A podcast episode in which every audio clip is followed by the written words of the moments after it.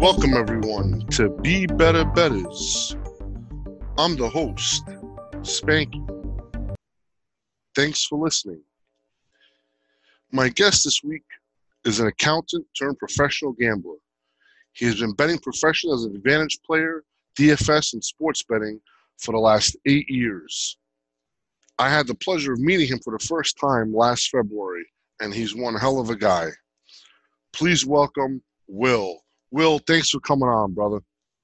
Thanks, Spanky. Yeah, an absolute pleasure to be on. So, Will, I always start off with how life was. How was life growing up? Yeah, I had a very fortunate, very British upbringing in the Cheshire countryside, surrounded by farms and uh, lots of our own animals. You know, we had dogs, donkeys, even the odd hedgehog. Uh, a very A very close family. Uh, they gave me a very good education, a very good upbringing. And yeah, really, really nothing to suggest that they were raising a child that was going to turn out to be a professional gambler. So did you play sports at all, or did you, were you? Uh... Yeah, I did. I did play quite a lot of sports at school. Um, I guess the closest thing, the closest hint there was that I might end up being a professional gambler is I, I was quite good at chess. I played a lot of chess growing up, and I know a lot of the skills there apply over that same sort of strategic thinking applies a little bit to my job now. And there was this game called cribbage that was really popular at my school, and I took to that quite quickly as well.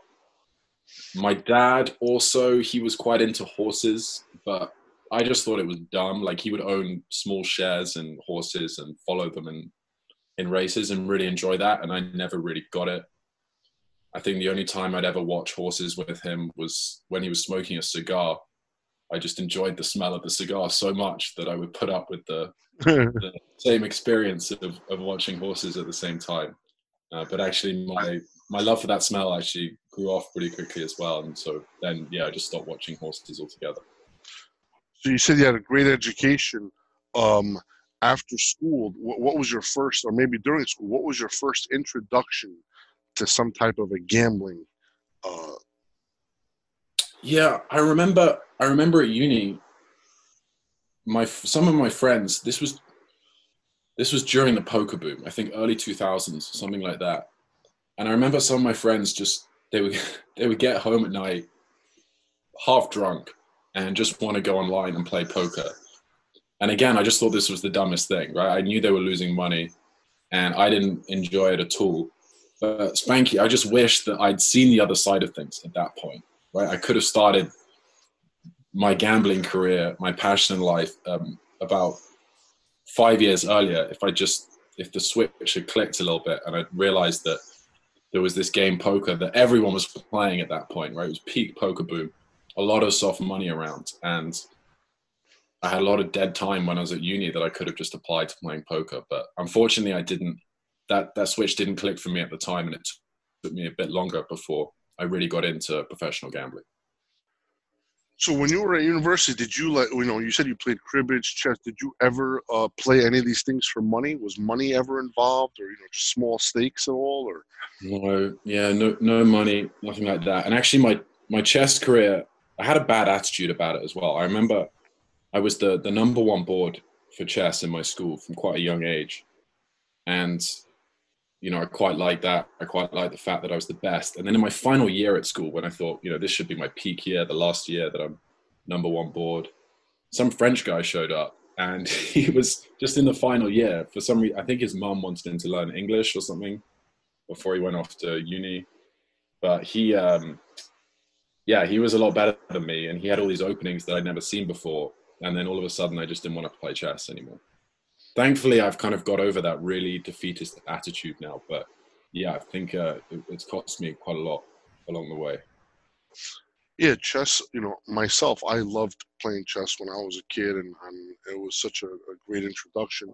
And it kind of helped in, introduce myself to board gaming. I don't know, have you ever been into some type of a board game? Uh, or any board games where you just try to solve these little mini puzzles that only take a few hours?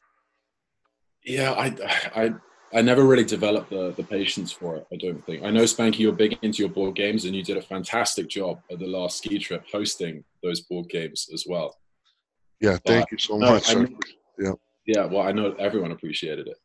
But I I know I've never really applied myself, outside of chess anyway, to any of, any of the board games. Even though when I play them, I enjoy them.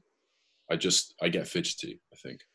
Gotcha. So, all right, so you graduate um, university, and what happens next?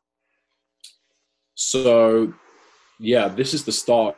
Just once I finished uni, I flew to the U S to do a three-month road trip with one of my uni friends. And on the flight to New York, he recommends something he's come to regret since then, or in the certainly during the road trip that followed. On the flight over, he recommended to me that I watch this film called twenty-one. And he knew that it was something that would just appeal to the way, you know, he knew me well, and he knew that this was going to appeal to the things that I'm interested in. And he was right. And he regretted it because now he had this guy he was traveling with who, upon landing in New York, he didn't want to go to the Empire State Building or go to Times Square. He wanted to find, you know, I wanted to find the, the nearest Barnes and Noble store so I could get my hand on any blackjack book they had, and I could start learning how to count cards as, as quickly as possible. Wow. So you, the bug bit you on that flight. And um, and and you and you just caught that fever. You just needed to just feed that that you wanted to learn so much more about it. Yeah, and I knew I knew on this road trip we were going to pass through Vegas at some point. So I had in my mind, and this is the way that I kind of appeased the guy that I was traveling with. I was like, Chris, you know, we're we're going to make so much money counting cards when we get to Vegas that all of this, instead of me driving, I'm sitting in the passenger seat, trying to learn to count cards or trying to read the, the latest book. And he's stuck there driving with no one to talk to. And I'm like, don't worry, Chris, it's all going to be worth it when we get to Vegas. I'm going to pay for our entire trip. I love it. And he, well, as, as I, did, I know you probably bought a bunch of books. Did any one book stand out?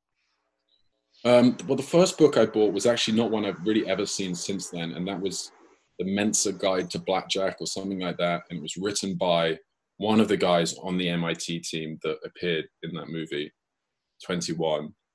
But no, I think I remember I got black. So this is this is the extent that I would go to to get hold of these blackjack books, because Barnes and Noble didn't have them all. And so I'd go online and I'd see that, okay, I could order this book. The one I'm thinking of now is called Blackjack Attack.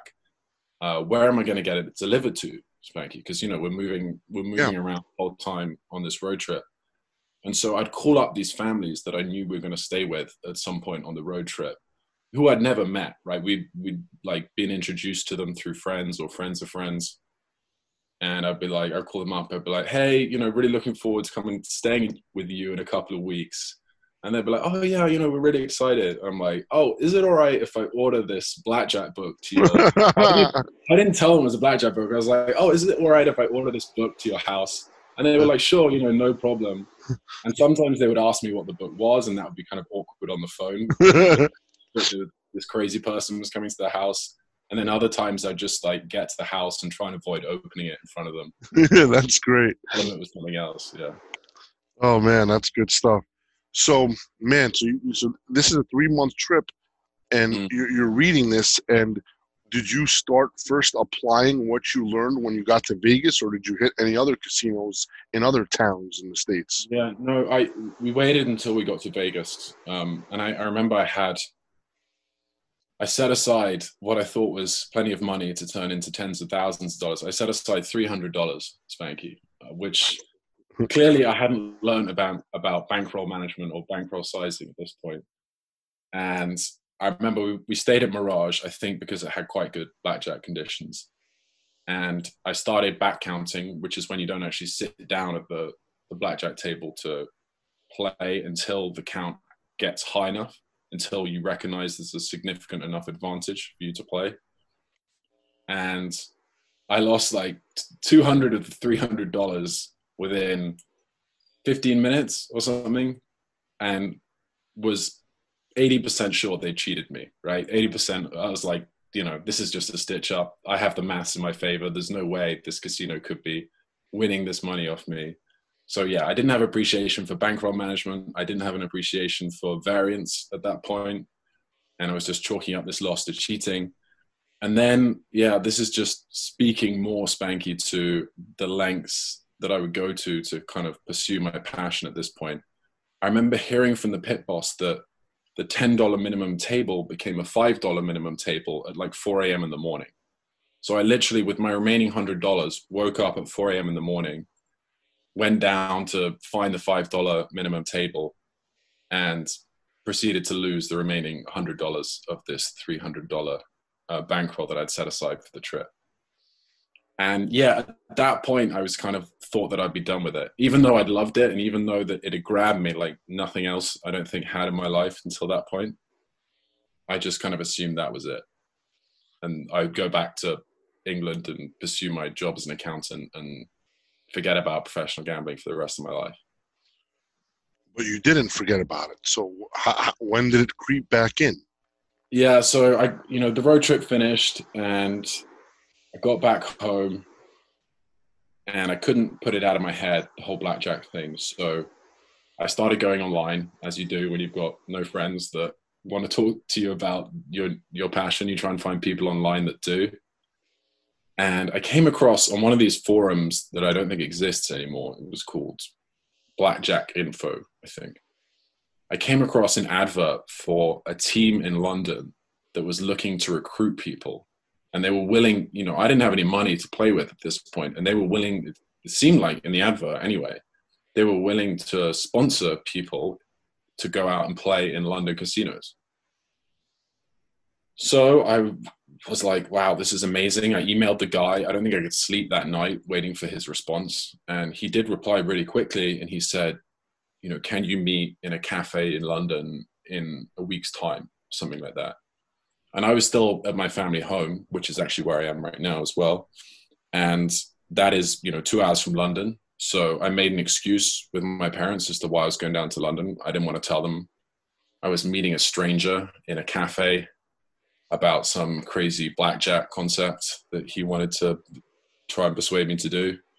So I just went down, I made up an excuse, and I went to meet this guy. And it was in this underground c- cafe in central London. He kind of looked like uh, like a wizard, like someone like Dumbledore might look. You know, everything you, you might kind of it, sort of expect for something like this. He fit the stereotype perfectly.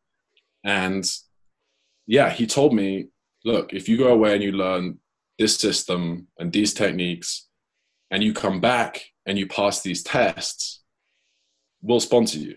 You can go and play in London casinos. And the deal then was that I would keep a third or thirty percent and they would keep the remaining seventy percent.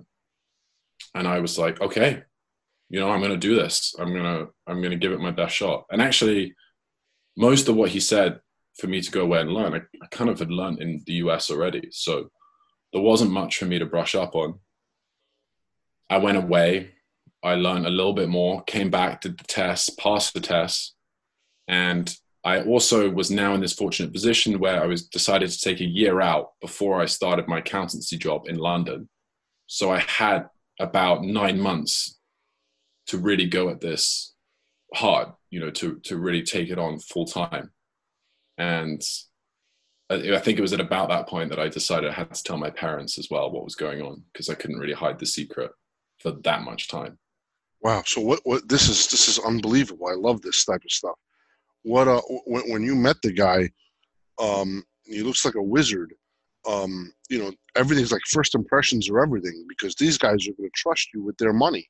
Yeah. Um, and they're going to hold their money. How, how, you know, did you ever, did, did, did you find out later on what he thought of you? Like, you know, of course, you know, or did you become friendly with him so that you could ask him later on, you know, how, what, what made you, you know, check yeah. me off and, and, and, and trust me. And, and I think, you know, if you put out an advert for a blackjack team, I think they'd even put something on, what's that site called? Not Reddit. Um, Craigslist, I know. Craigslist, there yeah. you go, Craigslist. They'd even put something on Craigslist as well. And I think I really stood out amongst all the people that came to them, because you got some seriously strange people, I think, coming saying, yeah, I want to be part of your blackjack team, right? And I was actually in a position where I knew the kind of things he wanted from me already before we got to the interview. So I could speak with a level of kind of knowledge that none of the other applicants could. And so I think that put me in a good situation. Yeah, and but they are taking a big risk, right? They are trusting their money with someone, like, and, and they could just run off with it. Or they could just make up that they lost a load of money when they actually won some money. Because after a while, they don't even follow you into the casino. They just let you go and do your thing and trust in your integrity to report your results accurately. But also, you know, my parents, one of their concerns was, well, what happens if you go and lose money? Are they going to demand that you, and, and, and then you decide you want to stop? Are they going to come, come after you and say, hey, you lost us ten K.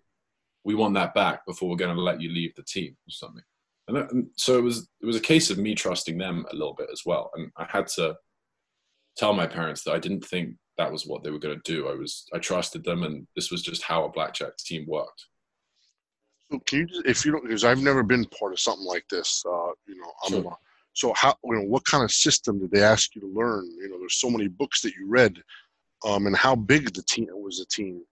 Yeah. Um, so the system was just the, the typical one, which is the high-low system.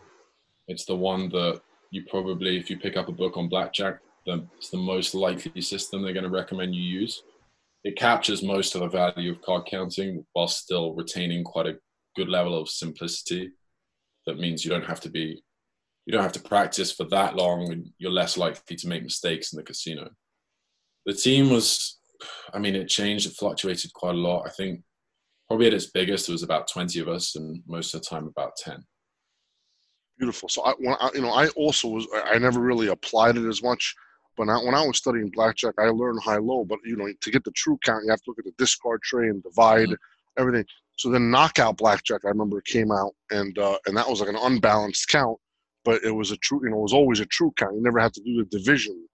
Um, mm. There was a team I, I know that would have discard trays, and they would look at different levels of discard trays to just be able to estimate it within maybe one or two or whatever, how many cards, how many cards were in that discard tray.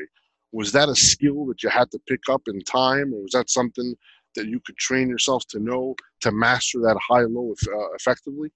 Yeah, both, Spanky. You know, that's something I trained my eyes on at home, and then it's something that you just get better at with time as well. Uh, it's quite a, you know, it's quite a, these things, they just take practice, and they, they can, they can be practiced at home, right? Counting cards, dealing to yourself, that is a very good way to prepare yourself for when you get into the casino. And it's the same with, with discard trays. Now there's always going to be a bit of an adaptation period when you get into the casino and you try and actually implement those skills that you've practiced. But in my experience, it doesn't take that long.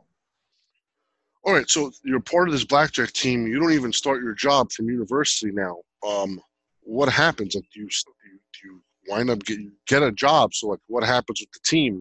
Are you doing both at the same time? Or? Yeah, yeah. So well, actually, when I started with the team, I went on this insanely bad run to begin with. Like I, I remember, I lost. I was still losing after fifty hours of play, which is it's definitely. Easily within the realms of probability that that can happen. Counting cards, your edge is not huge, and yeah, you're you're there are only a few big betting opportunities every hour, so you can easily go through some nasty swings. And I remember chatting to the guy that that guy Dumbledore, or Don was actually his name, and he said, you know, fifty hours is nothing. Let's let's get you to one hundred hours and see where you're at then. So I was like, cool, that's great. Went back out there, played for another fifty hours, still losing. And this is still before I started my job, my full-time job in London. And I remember I was going on a trip somewhere unrelated to blackjack. I was going, I can't remember where I was going, I think with a friend somewhere, something like that. And Don said to me, okay, let's review things when you get back, right? And I could tell at this point, and understandably so for them, for who I'm still basically a stranger to them, that they've trusted with their money. And this guy's now losing money. Is he, you know, is he stealing from us? Is he rubbish at his job? Have we not trained him properly? Have we not tested him properly? What kind so, of amount? What kind of amounts are we talking? How, if you don't mind me not, asking. Not huge. Not huge, Spanky. I think I was down like seven thousand, eight thousand gotcha. After one hundred hours. But I wasn't betting very high stakes. And so it was quite a, it was now quite a statistically significant result. And I was starting to doubt my ability as well, right? I was like, what am I doing wrong? I kept checking things. I would go into casinos with other guys to make sure that, you know, we were agreeing on what the count was and things like that. But the results just weren't coming. But I still, you know, I wanted it so bad. I remember like walking through one of the London parks after I played in one of the casinos in London, just thinking, why is this not happening for me, right? This is my passion. This is something I want so bad. And I just can't generate the results. Anyway, I got back from this trip. I contacted Don again, and he wasn't very receptive, and for the reasons that I, you know, was suspecting. And eventually he said to me, all right, you go away, you learn the Wong Halves count, which is a more complicated count than the high-low count, and you pass a test for that, you can come back and play on the team again. And it's kind of, it was kind of silly to me because the Wong Halves, it's a lot more complicated for not much extra edge. But in hindsight, it was quite a good test for how much I wanted it from him. Like if, if I was stealing money from him, or if I was bad at my job, then that might have discouraged me from continuing. But if I really wanted it, and I, you know, this was a, this was not a question of my integrity. This was just a question of bad luck. I would learn the Wong Halves and I would go and pass a test.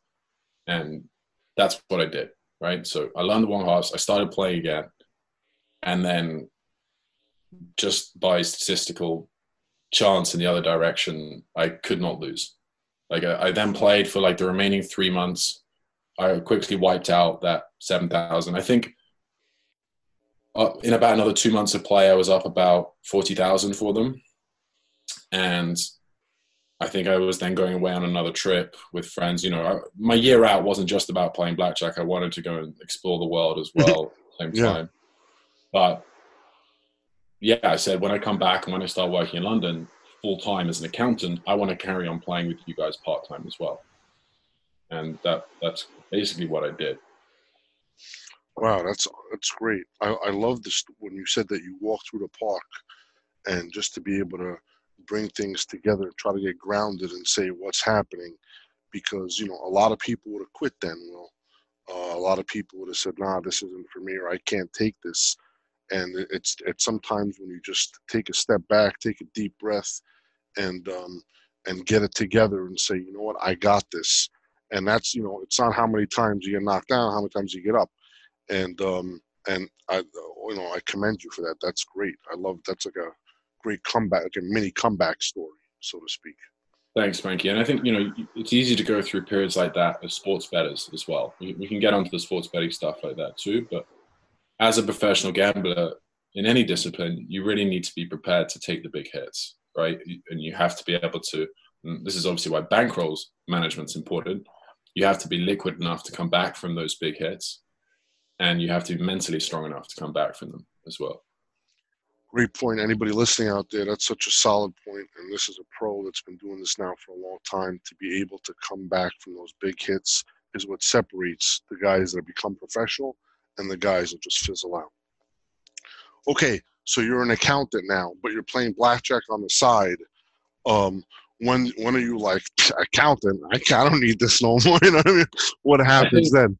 Yeah, I had a three-year contract with uh, an, one of the big four accountancy companies, and I think about two months into it, I was ready to quit. Right? I, mean, I, was still, I was still making money. More money from playing blackjack than I was at my accountancy job. And it was in a fraction of the time that I was spending at my accountancy job. And I was enjoying it. You know, I, I remember like walking into the office Monday mornings, right?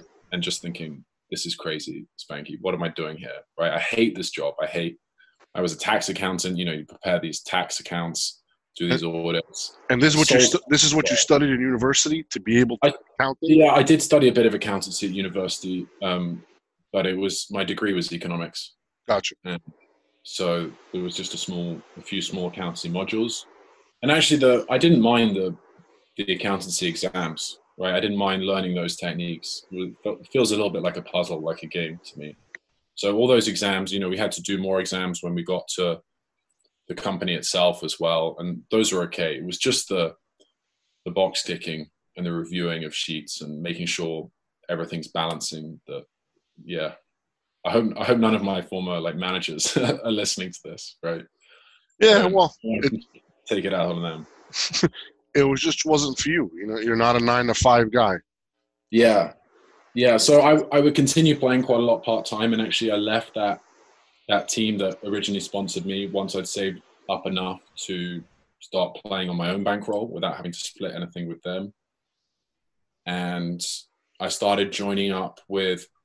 I started also combining my bankroll with other U K players that were kind of lone wolves like me. And we just wanted to share results and pool capital. It's like one of the ways you can leverage more out of your bankroll in card counting, in blackjack.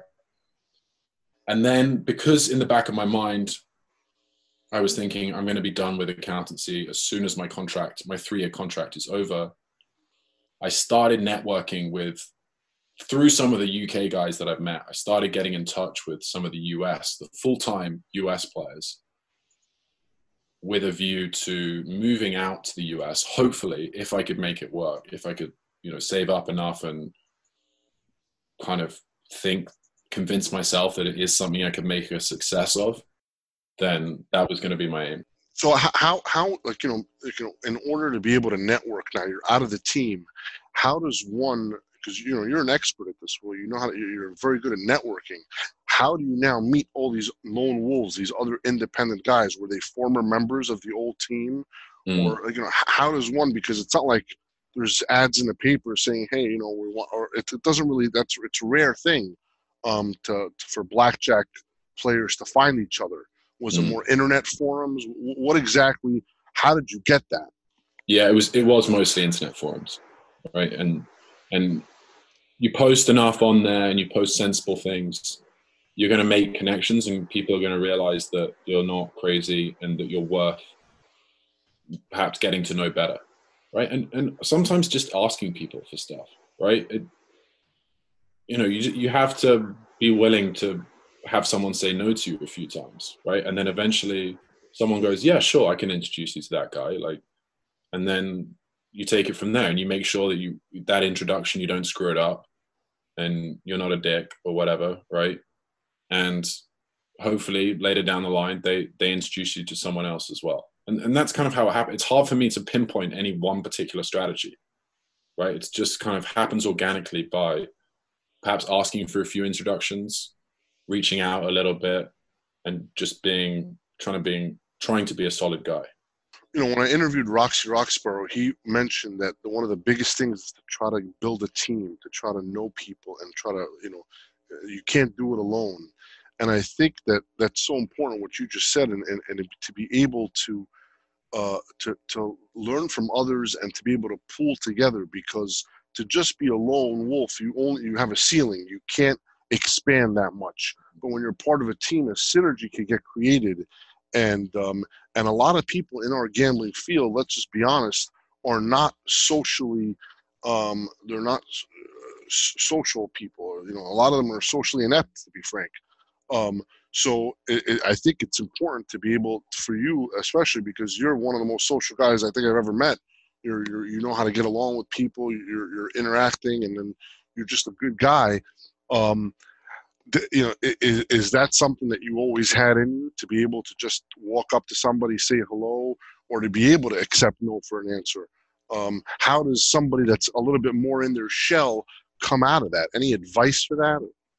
Um, wow, yeah, I wish I thought about this before, but I, I would start off by saying, Spanky, like, I'm an introvert at heart as well, right? I, I would say if I'm not spending seventy-five percent of my time by myself, I, I start to get like tired and cranky and just want to go home and put my feet up and stare at my computer for a bit. Wow, that's a, that's a surprise for me. I, I, that's amazing. Well, thanks. But, and yeah, I don't, I don't think it is something that comes naturally to me. I don't, I can't think of any, you know, one, one thing I do think of when I'm trying to develop a relationship with someone, and this is maybe counter to what a lot of people do when they get into relation, when, when they, when they want an introduction to someone that is maybe they see as more successful than them or something, is I try to think about what can I do for them, right? Like, what is the thing that I have that they would want? Not, oh my God, this guy is so famous, he's made so much money, you know, how can I get him to tell me one of his plays or tell me how he, you know, made his money in this thing, right? I just focus on, okay, there's got to be something that I, and this is actually one of the big benefits of having grown in, having grown up in the U K. You know, when I'm networking with these U S guys, a lot of them are curious about what's going on in the U K, right? Like, what are the casinos like there, or in the sports betting world, like, you know, what can you bet in the sports books there? And so, the, yeah, I had a big leg up in that sense because I, I was more than happy to share that information with them and, and be upfront with them. But the principle still holds, right? If you can get in the mindset of when you're trying to meet new people and make connections with them, what can I do for them? And then you figure that thing out. The rest kind of takes care of itself. I love it. Well said, my friend. Well said. So, okay. So now you're full time now. You, you're networking with guys in the U S.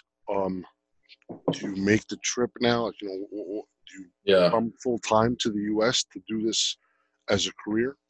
Yeah. So I finished my contract at the accountancy company and quit the day, the first day that I could, while still getting my accountancy qualification, right? And then I just flew to Vegas the next week. Let me stop you for a second. You said you quit, so you did, you did the whole three years. I did the whole three years. The whole three years. Now, was there any pressure from family, or was it internal pressure to say, listen, I want to get my accountancy. I want to have something to fall back on just in case this gambling thing doesn't work out? Um, where was there, was it, was it you, was it a little bit of family saying, are you really going to gamble full, be a professional gambler full time? What are you, nuts? How did, how did the decision to complete that, um, work itself out? Yeah, you're pretty much dead on it there, Spanky. I, so having the conversation with my parents, you know, who, like I said at the start, we're a very close family and very British family with, you know, British traits of being sensible and getting a good job and having a good career, these sort of things. So th- there was a kind of compromise that, look, I'm going to finish my accountancy qualification. I'm going to get my accountancy qualification. So if this whole crazy gambling thing does go tits up, I have something to fall back on, right? I've got a job that I can pretty much get straight away if I need to, that's well paid as soon as I have to come back. And so, yeah, that, that was kind of the compromise. And that was why I decided to stick out, even though I hated it. And like I said, it drew a lot out of me. I stuck through it and saved up as much as, as I could from both my full-time job and the money that I was making part-time playing casinos as well, so that I was in a position to then go to Vegas as soon as I finished and start playing full-time. Beautiful. It's the perfect hedge. You know, just like in gambling, we're always hedging. And, and I think uh, that's what a great hedge. Just in case it didn't work out, you have something to fall back on. All right, so you moved to Vegas, um, and this is the next, this is the second time you've been to Vegas since the first road trip? No, actually, no. I so the guy that I ended up living with in Vegas, another A P, another full-time professional gambler, as part of my networking, I I got introduced to him a couple of years before. And I said to him, hey, I'm really interested in learning more about what it's like being an A P. I think we described what A P was earlier, a professional gambler, what it's like being an A P, professional gambler, blackjack player in the U S. If I flew out, if I took some holiday from my job in London and flew out, would you mind if I just like shadowed you or, or came with you on a couple of trips? And he was super nice about it. And he said, you know, not a problem at all. So I flew out to Colorado where he was based. We went and played some games in the Midwest. It kind of went okay-ish.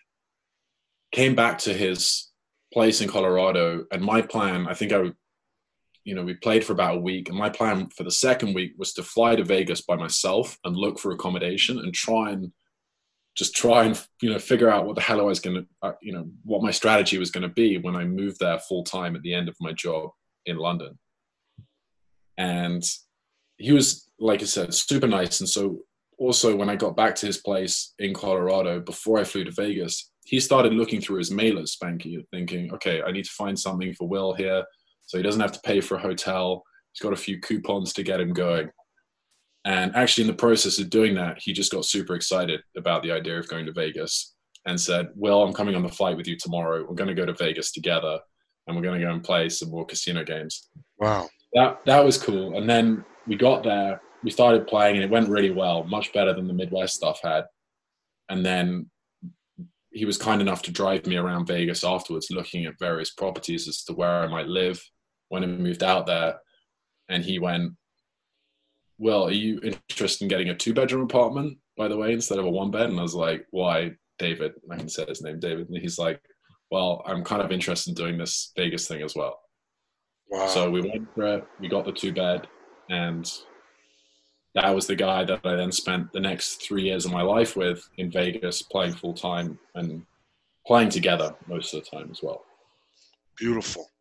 So... uh That's um, that's that's great, and and this guy you just met on an internet forum. It was it, it was an introduction through a mutual friend. Through a mutual and friend. It, yeah, and yeah, I just try to maintain the contact through emails, and then yeah, pestered him enough to get him to agree to let me follow him around a bit while he's playing, and then we just kind of built a friendship from there. All right, so now you're you're playing with David full time. Are you guys doing we're playing at the same time? This certain, are you you're all pooling your bankrolls together? What's happening? Or, or is there different shifts, or how does it work? Yeah, a bit of everything. So when we first moved out there, both of us were so motivated to make it work. Right, I had to prove to my family and my friends back home that I wasn't going crazy. And he was just naturally a very motivated guy, right? And the first six months, nine months, we pretty much were on call twenty-four seven, right? If if I was sleeping, he was out scouting. Or otherwise, we were both out scouting, looking for games. And if any of us found something, we'd call the other person and we'd start playing. And usually, yeah, it was at the same table because at this point, I wasn't counting cards anymore. I was doing more advanced things. And a lot of those more advanced techniques are much better pulled off if you have more than one person at the table. You can kind of, luckily, David and I, we don't look a whole lot alike. You know, I'm British, he's American, he's a bit older than me. We could get away with not knowing each other, pretending we didn't know each other at the same table, at least initially. And that facilitated some of the, the games we played as well. Now, and you said scouting. Um, what percentage of an A P's life in, would you say is scouting, and what percentage is playing? Yeah.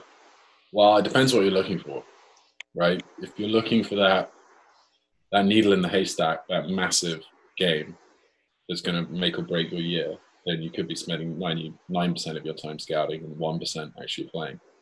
You're just trying to card count. It's probably ninety percent playing, ten percent scouting, right? The moves we were doing at that time, so we were doing a lot of hole carding, I can say that. And that was probably fifty-fifty, something like that. Especially at that time, because the move, the hole carding was not as well known when we first moved out to Vegas, especially, you know, outside of traditional games. So there were a lot of soft opportunities, a lot of people that hadn't been trained properly, and that meant that we didn't have to look as hard to find stuff. Gotcha. Now, you know, traditionally as an A P, um, uh, you know, uh, uh, Caucasian male is usually, you know, fits the profile perfectly. Whereas mm-hmm. they say an Asian female, for instance, I guess would be the other spectrum of that. Did you guys ever have any heat, or did you experience any heat? Or was there ever, you know, a time in which you're like, oh, we got to get out of here? Yeah, lots. Um, you know, heat, unfortunately, is just an inevitable part of the job, right? And if you're not getting heat, you're probably not doing it right. You're not being aggressive enough. So, yeah, there were there were quite a few run-ins, but you, you know, you're not doing anything illegal, so you shouldn't really have anything to fear. Okay, sometimes casino security take matters into their own hands and they do stuff that they shouldn't, but it's not like the movies, right? They're not going to beat you up. And if they do, uh, I mean, you, you're probably set for life in terms of financial security, because the payout from any kind of litigation will be huge, right? So, so it's a plus E V play to get beat up. Yeah, well, yeah. It's hard, it's hard to say after all those lawyer fees and stuff like that. Yeah. Right? And all the, the, the hassle that you go through to get that money in the end. But definitely a negative E V play for the casino, right, to do stuff like that. So usually they will ask you to leave, maybe trespass you, like read you the trespassing act, so that on in their eyes, you know, you shouldn't be allowed to come back. Uh, they'll quite often fly you as well. But we were never running out of the door, right? We were just like, okay, our time's up here. We better not push it anymore, or we, you know, they won't let us play anymore, or they've changed the procedure or something like that. We may as well just look for other pastures. Now, if they trespass you, is that do you, do you still go back? It, if the play is well, good enough, you know, you, you, it's best to ask a lawyer, because it, it does depend, I think, on each situation, and if there are there are different levels of trespassing. I know some people, they actually the casino force you to sign stuff. Other stuff, you know, I've had just like security guards try and remember what the trespassing act is as I'm walking out of the door, and they haven't even finished it, and it's de- like, yeah. So I I don't bother trying to go back into casinos that I've been trespassed from, but I know people that have, and with mixed results. Fair enough. Okay, so you're doing this full time. You're being, you're, you guys are getting a lot of success. Um, you're working really hard. The bankroll's building up. Um, mm. The family back home understands, wow, he's actually really making it. This is great. We can't believe, you know, this is, you know, did they have? I don't think they've ever said this is great, but yeah. But okay, okay. Did they have, okay, no, no, let yeah. me change that. Wow. Maybe. Wow, yeah. I can't believe it. Did that, that had to come out. I can't believe it. Like I said, my family's very British, so they don't deal in like strong superlatives or exclamations. It's just kind of like, okay, and then you just read their body language. Right? Oh, okay. Yeah. I got you. So uh, let me try to figure out the reaction. I'm trying to keep guessing. So, all right. Yeah. Um, so I, not, I can't believe it. Wow. Oh, uh, no, there's no wow. Sorry. That's not British. Um, I'm just, I'm, I'm getting there. I'm trying to get there. So instead they're like, um, cheers. He did it. Let's, let's settle with that. That's okay. That's good. Okay. So, so, and, and now you're working really hard. You guys are saying you're working, there's, you're on call twenty-four hours. Um, are, do the games eventually now dry up, or what, what you know, yeah. how, what happens? Yeah. Then? Certainly in Vegas, you know, our face became quite well known. Our faces became quite well known. So we had to start traveling outside of Vegas more. And, and, and this is why America is kind of the promised land for the A P, right? For the professional gambler. There are casinos everywhere, and there are big casinos everywhere. And you can fly very easily from one to the other. So we started to venture out of Vegas a little bit once our, you know, our time was drying up a little bit in Vegas itself. And yeah, this was one of the things I loved about being a professional gambler as well, is it took me to parts of the country I would never go to, right? And we fly to these weird airports and weird parts of the country, hire a car, drive through some, I don't know, like Iowan farm countryside, right? And, and until we eventually get to the casino and we're super tired, but we try and play. And yeah, I mean, It gets, it does start to wear a little thin, you know, by the third or fourth day, but the first few days are super exciting and the adrenaline's there. And like I said, it was an aspect of being a professional gambler I actually love. Beautiful. Will, so you said you went around the country, um, East Coast, West Coast, North, South, everywhere, all different parts. Was there any one in particular, any fond memories or any story that you can remember that sticks out? Well, actually, I remember one of our biggest wins, it was actually on a play with another guy that I was very close to in Vegas. And we, we'd heard about this game. Actually, I'd heard about this game through just a really kind guy on an internet forum. Again, just the value of network, right? And, and, and building connections with people. And I actually flew in, because I didn't have a proper visa in the U S, um, There's no there's no visa for blackjack players given out by U S Homeland Security, unfortunately. So I needed to do three months in the U S, and then I'd have to fly out back to the U K, or I'd go somewhere else, maybe look at casinos somewhere else in the world, and then come back to the U S maybe three months later. And so on this trip, I flew, this is on the northeast of the U S, I flew in from the U K. My friend flew out from Vegas. He brought the cash with him because I didn't want to fly internationally with the cash. And this was going to be quite a big play. We were quite excited about it, Spanky. And so he brought up about eighty thousand in cash, something like that, so that we could really go after it. And sure enough, the play was as successful as we'd hoped. I think we made, across the two days, it was a little over one hundred thirty thousand, something like that, of playing pretty hard. And we were just super elated, right? Super excited. And all we wanted to do now was just get the money home, get back to Vegas, and go out and, and celebrate. So we booked our flight back to Vegas, and I, I can I can remember it now. Like we we dropped we dropped the rental car off, got on the rental car shuttle, and we're just being idiots, Spanky. It's like it's kind of like in a movie where you know something's about to go wrong, right? Everything's gone too well so far. You know the movie is still forty-five minutes away from finishing, and the guys are just being idiots, and the music's not quite right. Something's about to go wrong. Yeah. Right? So I remember my my colleague, let's call him um, Mike, right? And he he thought the best thing we could do to ensure we got the cash through security at the airport was, now first I should say there's nothing illegal about carrying cash through an airport, right? But unfortunately, large amounts, um, the T S A, they sometimes confiscate it because they interpret that it might be drug money or obtained through illicit means. So it's definitely an interaction you want to avoid. So Mike, in the interest of um, ensuring that we weren't picked off by T S A with, with this cash, we put half of the money spread out at the bottom of my hand luggage and half of the money spread out at the bottom of his. So we had about like one hundred ten, one hundred twenty in each bag.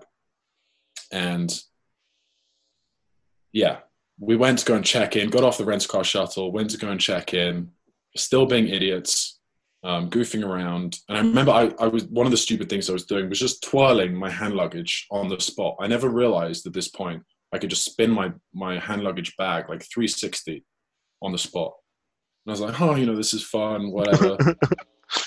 Again, just being an idiot. Got, okay, and then finally we got to the, the T S A, and I'm like, okay, well, engage brain, right? This is this is the one thing where we really need to be on it. And I remember I had my laptop in my hand luggage, so I need to get that out for to put it through the T S A thing. And got my bag, put it up, opened it up, and all I could see in my bag was women's clothes. And I think for like two seconds, I'm like, oh, can I swear, Spanky? Yeah. Uh, yeah, I'm like, holy shit, right? And oh my God. I realized off the rental car shuttle, I picked up the wrong hand luggage. I picked up a bag that looks just like mine, but instead of one hundred twenty thousand in cash, my laptop and all my stuff in it, it's just women's clothes. Oh man. Right? And my friend Mike, he's like, you know, he's going full out on the expletives at this point, thinking like, what the fuck is happening here? Right? And I'm like, okay. Like like we were saying earlier, right? You take some hits, right? And it's all about like, getting back up and trying to figure out what the hell you do next. And I go, okay, right, the first thing I need to do is get back on that. Like, I, okay, actually, the first thing I do is try and find a phone number or something in the bag, some sort of I D that means I can perhaps call the person that might have picked up my, I don't even know if this, this lady's picked up my bag off the Red Scar shuttle or just known that this is not hers and left it there and told someone that someone's got her bag in the airport or something. But anyway, I can't find any I D in the bag. Then I'm like, okay, now I need to get back on the rental car shuttle and see if my bag is still on there. So I leave Mike at the terminal, and this is a big this I, I could say this is Logan, right? It's a huge airport. I think there's something like six terminals. This rental car shuttle stops at six terminals before it goes back to the rental car one, and I think it we it got to our one like kind of one of the last ones on the route before it did its loop again. And so I got back on the rental car shuttle. I couldn't find my bag, and I'm thinking, right, if this lady has picked up the bag, where is the most likely place she could be right now, right? Hopefully not on a plane somewhere across the country. Yeah. If she's still in this airport, where might she be?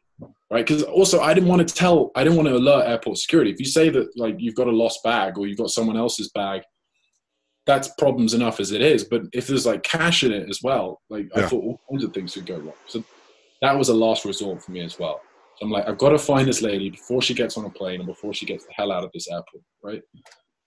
So I think, okay, the most likely place she could possibly be, if she has been on the rental car shuttle, is probably at the rental car station, right? Because hopefully she got on one of those terminals before us and then went on to the rental car place after that.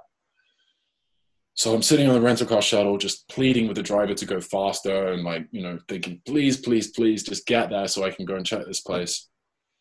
I get there and I but like burst through the doors of the rental car place, look around, run from one corner to another corner. I can't see my bag anywhere, Spanky. And I'm thinking, oh shit, you know, this money's just gone.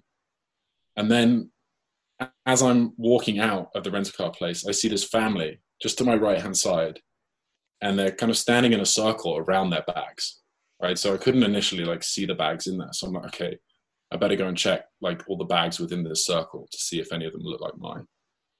And then sure enough, I see what could be my bag in that little circle. And I think they were Spanish or Mexican, I can't remember. But I say, hey, sorry to interrupt in like my very British accent. I'm like, is, is, is this your bag? Like holding up the one that I had. And one of the ladies goes, yeah, that's my bag. I'm like, I think that one in the circle there might be mine, right? And she's like, huh, no, I thought that was mine. I'm like, well, I open up the stuff. I'm like, is this your stuff? She's like, yeah, that's my stuff. I'm like, yeah, that's my bag right there.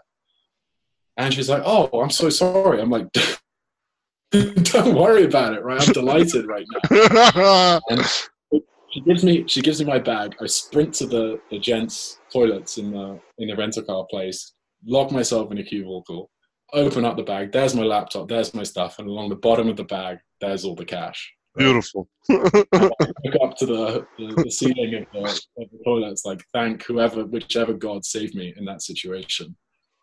And actually, we, you know, I got back to the terminal, saw Mike. We made our flight. I think we even had time for like a celebratory burrito. As, as bad as airport burritos were, that one tasted delicious. And then uh, got on the flight home and got back to Vegas and, and went and celebrated. Wow. Great story, Will. Great story, brother. So, okay, now, you know, let's, um, so now after the, well, I didn't even know how to follow up with that story. That was so good.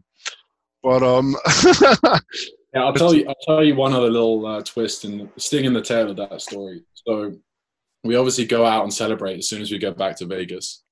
And I think we went to, yeah, there's a locals place called Blue Martini that like all the locals used to go to back then. I don't know if it still exists. We went out there, got really drunk.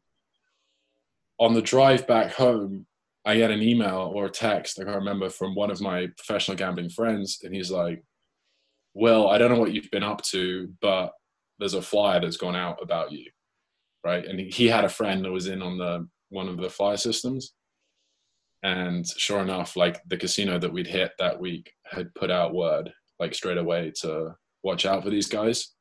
So we had to actually lay low for a couple of weeks after that, especially, wow. especially like in that area. But yeah, it was still obviously all worth it. Oh man. That's just part of it. And and ha, that, you see that flyer thing, does that happen often or from, of what you know?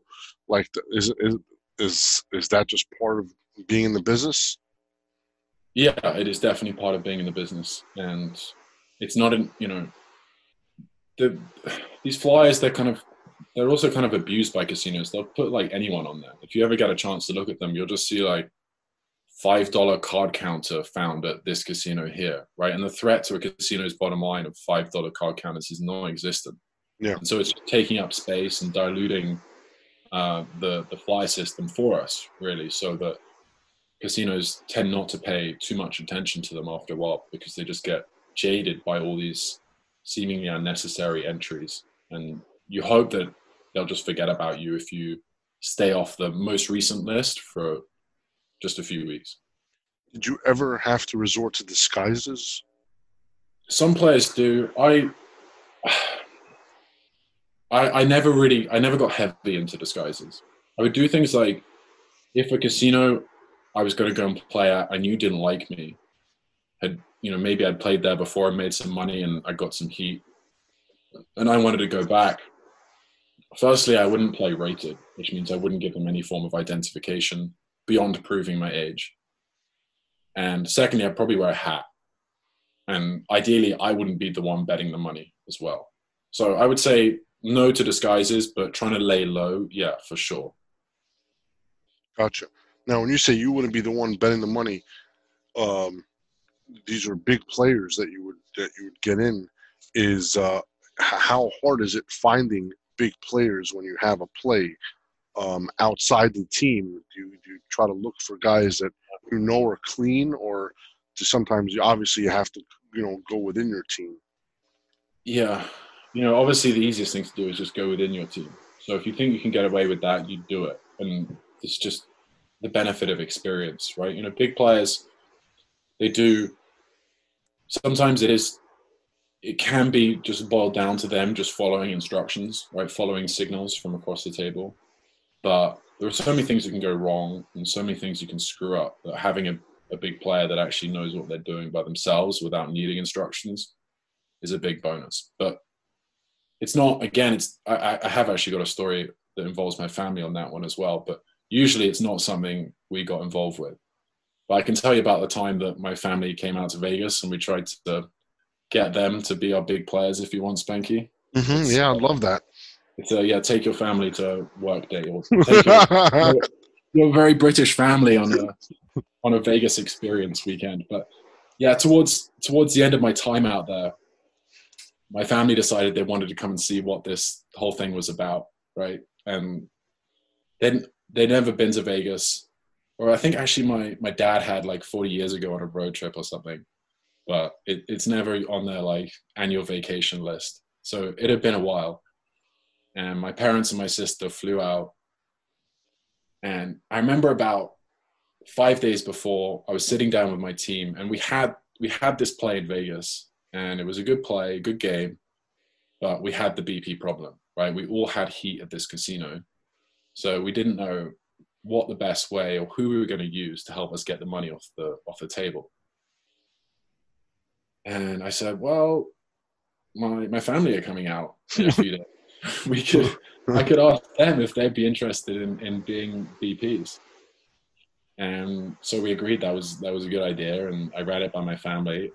My my dad was like, hell no. He just wanted to sit at the bar and drink rum and cokes, right? Yeah.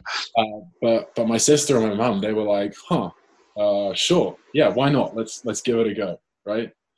So I gave them a bit of homework to do, but the plan was that I was going to sit at the table with my cap on, giving them instructions on exactly how to play their hand. So I was sitting between both my sister and my mum. I could see both their hands, and I could also see my friend sitting the other side of the table, who was in charge of, let's just say, getting the information, right? And then signaling that information to me. So we had, we were playing a game where we had information that we probably shouldn't have had.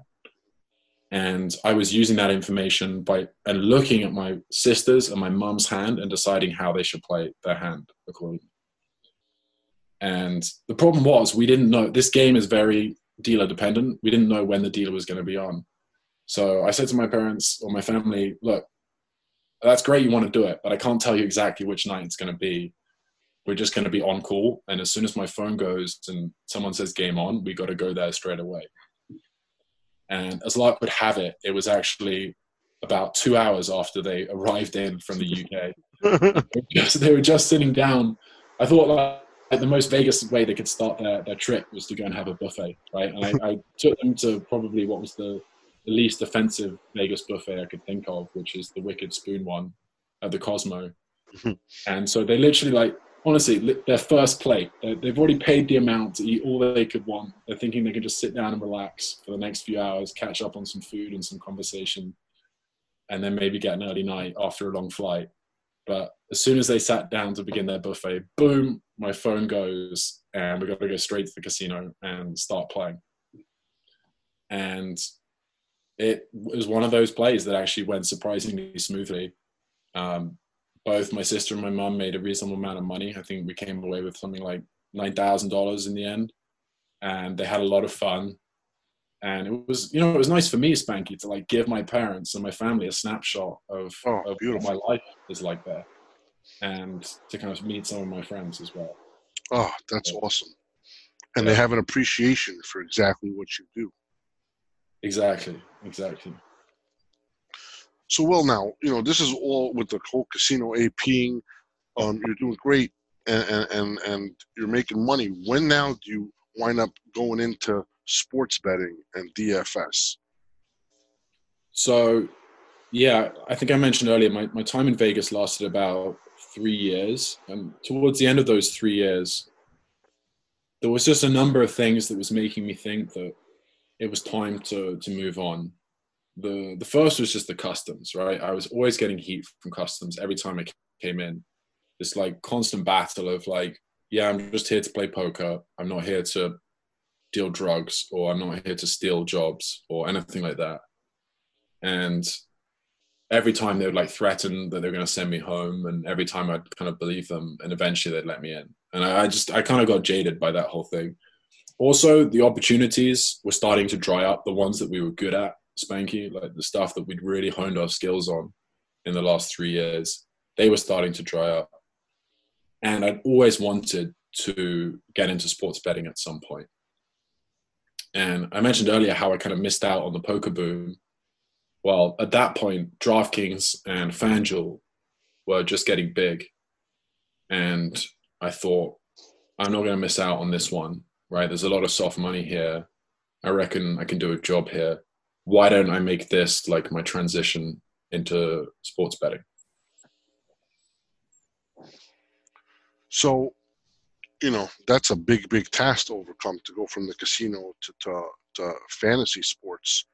Um, what were the initial hurdles you, you felt as if you had to overcome? Um, mm. Well, firstly, I wanted to do it with someone, right? I was going back to the U K. I didn't, there wasn't any obvious U S A P that I'd met who would be ready to do this and come to the U K and kind of set it up with me. So I started thinking, okay, I, I need a business partner. I, you know, I, I, it's so much more fun, and I learn so much more if I work with someone. Who who could that person be? And the guy that really stood out was actually one of my colleagues, Dan, who was at the accountancy company with me. And so I reached out to him. I was like, hey, any interest? He was still there, right? He was like five, six years in now at this point, doing really well, you know, getting promoted every year. And here I was saying, hey, you should you should give all that up now and come and try and be D- DFS. Or, yeah, I, I don't think I'd even narrowed it down to D F S at that point. I just said to him, like, oh, let's just do this sports betting thing. It'll be fun. And he's like, no, right? Like, that's like you have you haven't thought about this hard enough. And I'm interested because he was also very bored of being a tax accountant. But we need to focus a bit more and figure out what exactly it is we're going to do. So, yeah, we zeroed in on the D F S thing, and we just started putting one foot in front of the other. We we started with with soccer, right? D F S soccer, which obviously is a sport we, as Brits, we both know well and enjoy. And we looked at some of the lineups people were building on that, and we were like, yeah, we can do better than that. We can do better than that. But there's still a question as to like how you're going to go about it, right?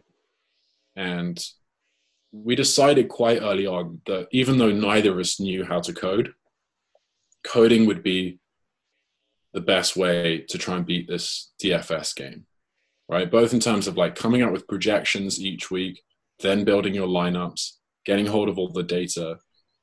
We had no interest in doing all of that manually every single week, right? So we said, okay, we're both going to have to learn how to code. And we're going to then use D F S as this kind of learning tool that's going to hopefully pay us a bit of money along the way to get our teeth into sports betting a bit. And yeah, Dan, he quit his job eventually, or not, it took him about three months, four months. We both started going at it full time, and we got, I mean, we were lucky, Spanky, because it was so soft back then. Like D F S is not what it is now.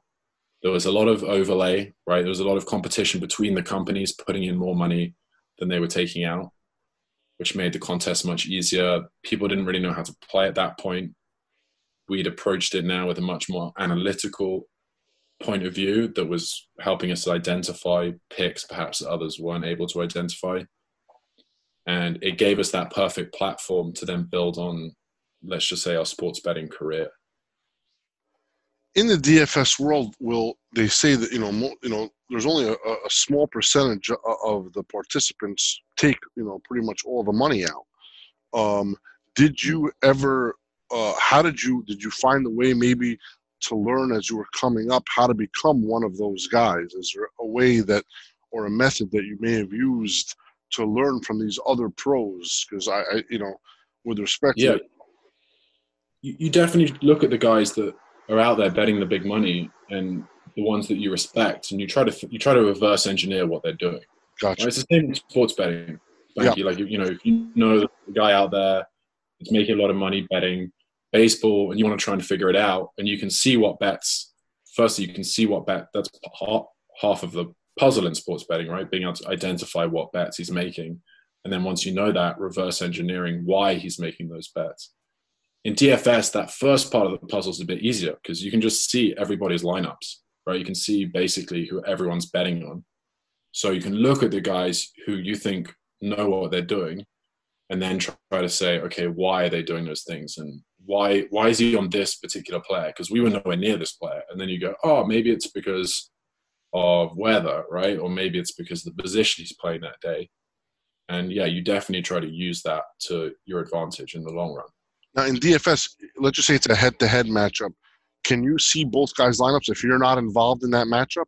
Or yeah, you have you, you, uh, well, it's it's theoretically possible for you to see it because you need to know the link, right? You could, they don't make it easy for you to find it, but it's not like you need to be logged into that account to see that contest. So if someone sends you the link to the contest, or you can now reverse engineer how the link building system works based on which contest it is, then you can see what's going on.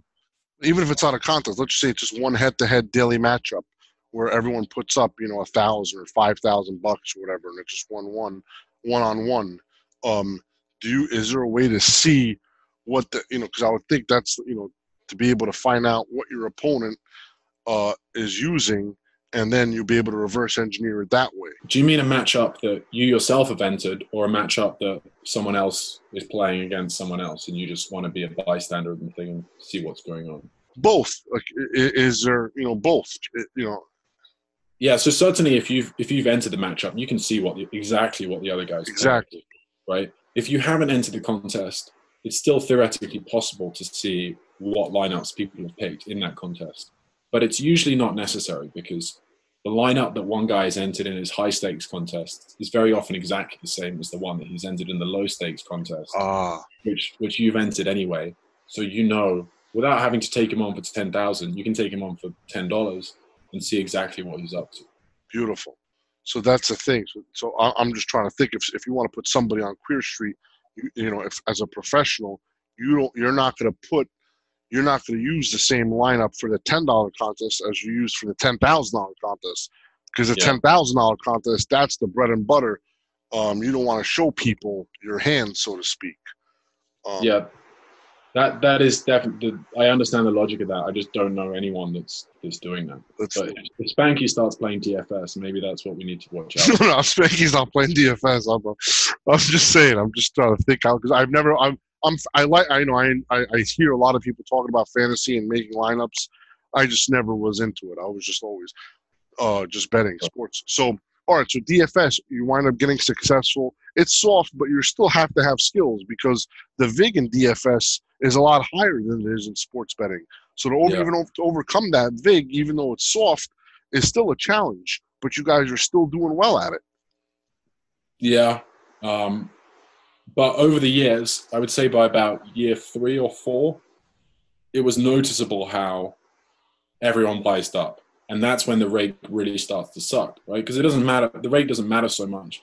If after it, you still got a thirty percent edge or forty percent edge. Mm-hmm. But when you're dealing with like single digit edges, then a fifteen percent rake really starts to eat away. So there was a tough time for a while because those those same years, years three and four, we were also trying to challenge ourselves and trying to take on new markets, right? Both new D F S markets, but also markets outside of D F S. Because it was, firstly, that's why we got into this thing in the first place. We didn't get into this just to do D F S. Mm-hmm. And secondly, it was becoming apparent to us that D F S was drying up, right? It was never, it wasn't going to carry on paying the way it was paying at the moment. So we made the decision to focus on golf now as well as soccer. And yeah, it didn't, it didn't go so well to begin with. We, we were, we were overconfident in our edge. And I think that was partly because of how easy we'd initially found soccer D F S. Also, just my attitude was like learning skills in the professional gambling world and trying to compete with other people in the industry or get on the same level as other people in the industry. I'd always been surprised that, okay, it was hard to get there, but not as ridiculously hard as I thought it was going to be, right? Whereas golf, it, it really was, right? Like golf was tough. And there were a lot of very smart guys in the industry already who were really, really hard to catch up with. And we were overconfident to start with. So we started losing on golf and at the same time our edge on our bread and butter stuff, the D F S stuff, was drying up as well. And so, yeah, I guess it comes a little bit back to that same situation that I found myself in with, with blackjack early on, where you start to doubt yourself. You start to really draw on, you know, your grit and determination and, and that passion, that that fire in your belly that allows you to keep going in those situations because you love what you do, right? And you want to be successful at it. And thankfully, you know, we weren't we weren't hemorrhaging money. I think we even still made a bit of money years three and four, and enough to pay the bills, so to speak. But it's not, the trend curve was down, right? So if the trend curve continued to go down, then we would be in trouble. But years five and, and now we're into year six now, thankfully, we, we turned things around. We improved our D F S models. We improved our golf models. And now we're getting overconfident again and starting to think about what, what markets we can take on next. Beautiful. That's great, man. I love it. It's like you took another walk in a park, so to speak, where exactly. You just to be able to bring ground, get grounded again and say, and you weren't even losing. This was a much longer walk though, Spanky. This is like, like I get it. Yeah. Yeah, this wasn't the hundred hours type thing where this was, yeah. It was, God, no, I understand, but that's great, man. I'm, I'm so happy for you guys that you guys wind up um, getting it together and, and you're, you're very successful and um, I wish you nothing but more success in the future. I appreciate that, Spanky. Um, So, Will, before we close, the name of the podcast is called Be Better Bettors. And, um, you know, you've now been a gambler and, and, and you've seen it and, and done a lot and you've been around the world um, doing this. Is there any advice that you could give the listeners on, you know, if there's one thing that, that, that you've learned that that you wish you would have known starting off or something that, you know, that it just took mm. you experience to pick up that you could just give somebody a nugget that, man, if I only knew this back then, uh, you know, it would have made my life so much easier. How can you make someone a better better? Yeah, good question. It may sound a bit cheesy or, or something, but kind of feeding off something I touched on earlier, I, I would try to, if if you're trying to decide between should I do A or should I do B, should I take on this sports market or, you know, this one, I would always try to choose the path where you think, even if it all goes completely wrong and you don't make any money out of it, you're going to learn something, some skill that when you come back to on another new project is going to be transferable to that other project. So always choose the option where you think you're going to learn the most, right? Because sometimes, you know, a lot of times in sports betting and, and professional gambling, you you take yourself down paths that actually there's there's no rainbow. There's no pot of gold at the end of the rainbow, right? And and that's just part of it. That's the scouting again, right? Like that's the eighty percent scouting or whatever. But if you can learn something along the way, because to, to have explored this opportunity, maybe you don't need to learn to code, but you need to learn some new aspect of coding or some new statistical technique or something like that. But, so even if nothing comes of in terms of financial return, at least you have that new skill, you've upskilled, you've developed, And you can then apply that to your next project in a way that makes you a, a more dangerous better at that point. I love it. Never stop learning and never stop building that skill base. Yeah, I think it's undervalued, right? People think about the money, the financial return for each project. But to me, a project is a lot more interesting if, as well, along that process, you're going to learn something that you can then apply to future projects as well. Will, I love it. Beautiful advice, man. So wise. Thank you so much, Will, for coming on. It was really a pleasure, my friend. Um, I really enjoyed it. Thank you. It really it great stories, and and uh, I wish you nothing but the best. And you know, um, I hope to get together soon, buddy. Likewise, yeah. I hope uh, this whole thing is over soon, and we can do a face-to-face meetup soon. Absolutely, brother. Thanks so much. All right, Spanky. Cheers. Cheers, man. I really enjoyed that interview with my man Will. Young gun, knows his stuff, been around the game for several years now, and I think there's a lot of stuff to learn from what Will said. Those walks in a park are so big, to be able to pick yourself back up, bounce back, and keep it rolling. It's what separates the pros from the not so pros. So anybody out there listening, you know, you gotta be a good loser to be a long-term winner. Thanks so much for the time. Until next time.